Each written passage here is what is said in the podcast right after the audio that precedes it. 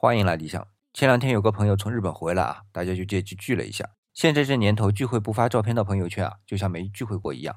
那么要发照片，自然女孩子们就会想到自拍。其实之前啊，我对于自拍没什么了解啊，是现代意义的那种自拍，不像以前我们玩摄影的那种自拍。那作为一个男孩，看到女孩子们摆着各种 pose，很艰难的去按那个自拍按钮啊，我自然就会上去跟他们说：“我来帮你们拍吧。”结果就被拒绝了。好在旁边有个女孩跟我补充说啊。自拍的那种感觉，就是要那种确认的过程，要完全能够控制住自己最漂亮的那个点。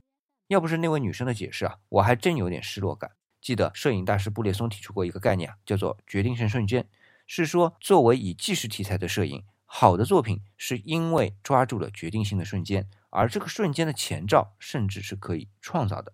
现在把这个概念按到如今的自拍上啊，似乎也是说得通的。那么今天回复“自拍”两个字。给你看一篇关于自拍的文章。